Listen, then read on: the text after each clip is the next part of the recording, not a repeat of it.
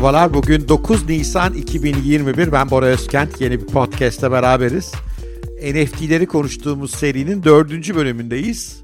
İlk bölümde hatırlarsanız NFT'lerin temel kavramları üzerinde biraz kafa yorduk. İkinci bölümde neden NFT'lerden, fungible tokenlar neden para ediyorlara biraz kafa yorduk. Üçüncü bölümde NFT'lerin girişimcilere, yaratıcılara ve belki bu alanda çalışmak isteyen profesyonellere ne gibi fırsatlar sunduğunu anlatmaya, paylaşmaya, biraz ufkunuzu açmaya çalıştım.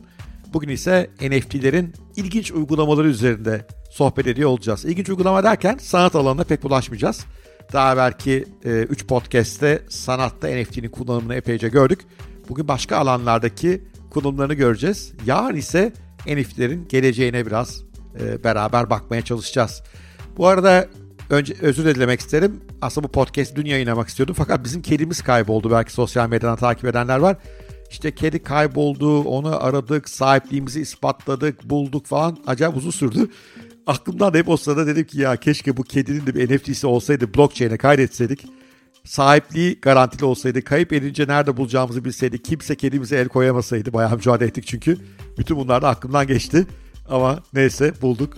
Evine geldik. Kediciğimiz biraz yorulmuş, biraz stresli ama evde ben de podcastlerime geri döndüm. Evet, NFT'lerin sanat dışındaki ilginç uygulamaları konuşacağımız podcastimiz başlıyor.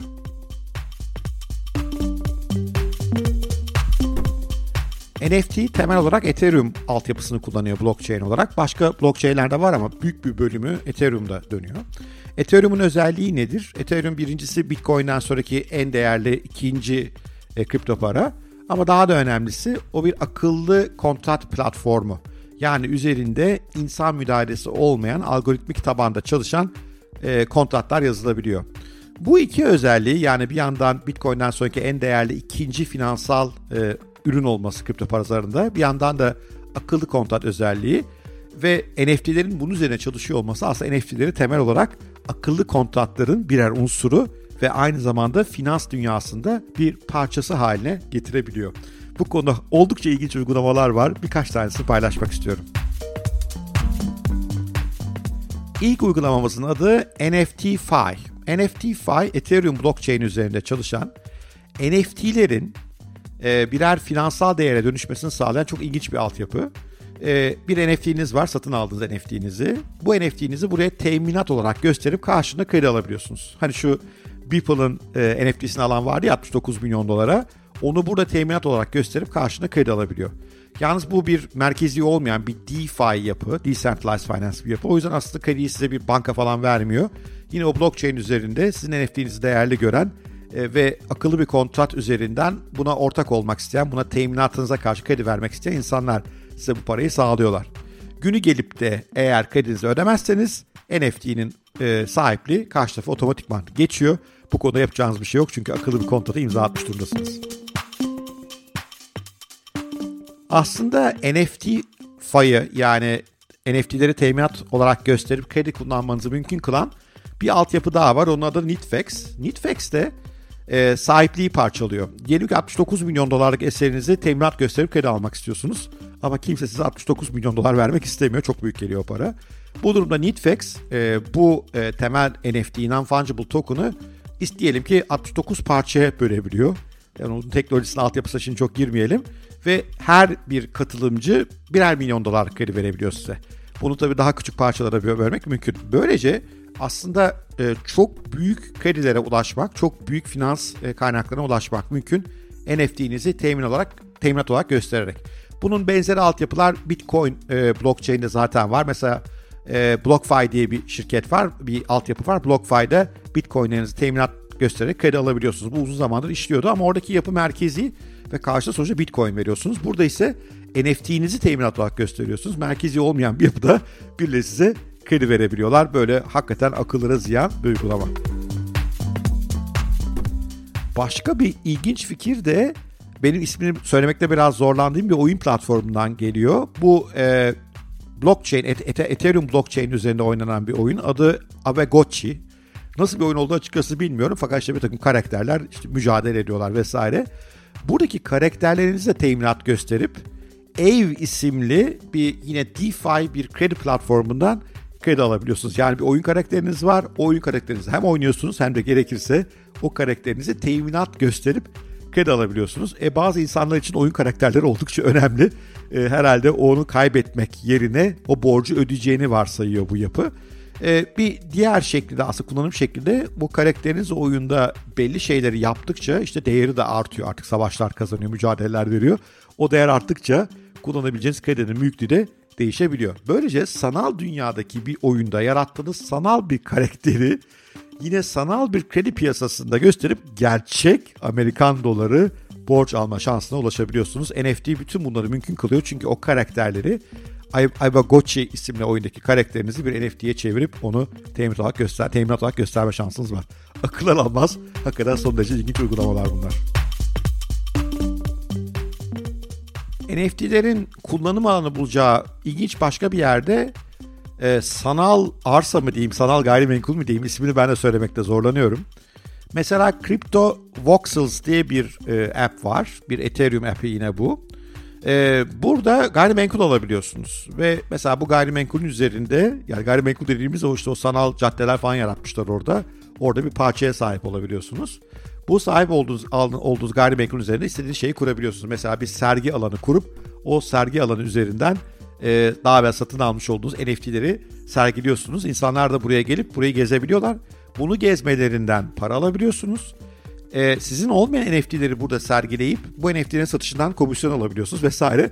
O yüzden şimdiden Crypto Voxels'ın değerli bölgeleri yani bu sanal dünyanın değerli alanları parsellenmiş durumda ve kapış kapış satılıyorlar. Çünkü insanlar diyor ki ileride çok sayıda insan Crypto Voxels gibi ortamlardan NFT satın alacak. O zaman ben burada ilk köşe başı tutayım.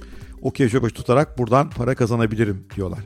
Bu ilginç bir başka kullanım alanı olacak. Ee, benim tahminim e, yarın biraz daha geleceğini konuşacağız NFT'lerin ama benim tahminim böyle sanal dünyaların sayısı gittikçe artıyor olacak ve o sanal dünyalarda arsa, arazi, gayrimenkul sahibi olmak insanlara fiziksel dünyadakinden belki daha da ilginç geliyor olacak. Çünkü orada yapılabilecek bir sürü şey var. Unutmayın orası programlanabilen bir dünya.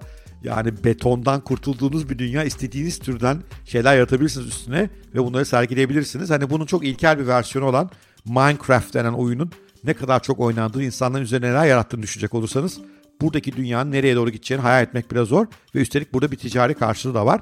Diyelim ki CryptoVoxels'ta iyi bir arazi aldınız, çok yoğun trafik görüyor e, serginiz. Onu ileride başkanı daha değerli şekilde satmanız da mümkün hale geliyor olacak. Bu da yine ilginç bir kullanım alanı. NFT'lerin en büyük kullanım alanlarından bir tanesi de oyunlar olacak.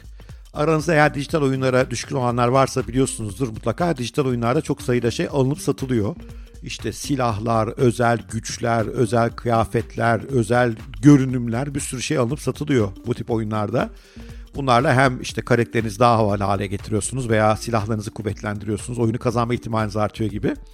E, bunların e, tabii bir merkezi yapıların size sattığı e, platformlar var. Yani oyundan direkt alabiliyorsunuz veya da birbirinizden alabiliyorsunuz. Birbirinizden bunu alabileceğiniz en büyük platform Steam. E, Steam bir video oyun platformu ve burada bir e, topluluk pazarı var. Bu pazar üzerinden bu tip ürünleri alıp satmak mümkün. E, buradan %5 civarı bir e, komisyon alıyor şirket. E, ve bazı oyunlarda bu komisyonun miktarı da oldukça artıyor. Şimdi buradaki ürünlerin değeri de oldukça yüksekler bu arada. E, mesela Dota 2 Pink War Dog Courier diye bir artık ne olduğunu bilmediğim bir oyun unsuru 38 bin dolara satılmış. Ee, yine CryptoKitty'ler bunları daha sonra e, başka bir podcast'te üzerine durmak istiyorum. Bu aslında kriptonun değerlenmesi, NFT'nin öncülüğünü yapan e, bir fikir CryptoKitty'ler, CryptoKitty'cikler öyle söyleyelim. 170 bin dolara kadar satılmışlar.